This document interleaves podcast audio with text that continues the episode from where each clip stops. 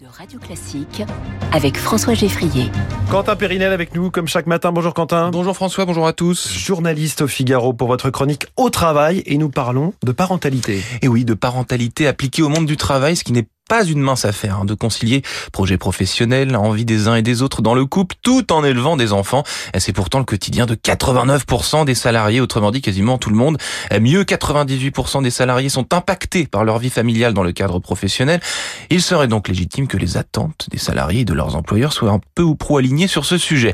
En vérité, pas vraiment. Il y a un réel décalage entre les deux. Pourtant, a priori, les principaux services, les aides demandées le plus fréquemment, ce n'est pas la lune, hein, les crèches, euh, garde complémentaire des enfants et horaires de travail flexibles. La base, finalement, le plus élémentaire? Hum, Que vous dites, François, que, que vous dites, mais selon une, une enquête menée par les parents zen, le compte n'y est donc pas, selon la tranche euh, des salariés qui sont le plus concernés par le sujet, à savoir les 25-40 ans, même si évidemment euh, la tranche d'âge suivante n'est pas en reste.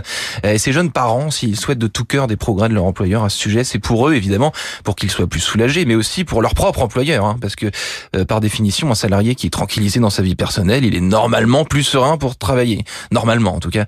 Euh, François, c'est 82% des salariés qui seraient prêts à changer d'entreprise afin de bénéficier de services plus étendus et plus inventifs. C'est pour cela, évidemment, que ces services liés aux enfants des salariés sont devenus de véritables leviers pour la marque employeur. Pour séduire les parents, il faut donc séduire leurs enfants. Eh oui, un peu de ça, en effet. Congé maternité paternité à rallonge, prime de naissance, promotion interne, parfois bon plan du CE de l'entreprise, flexibilité totale des horaires. Ça, c'est un clin d'œil à ce sujet dont nous avons déjà parlé ici, hein, en disséquant ce terme de flex qui fleurit absolument partout.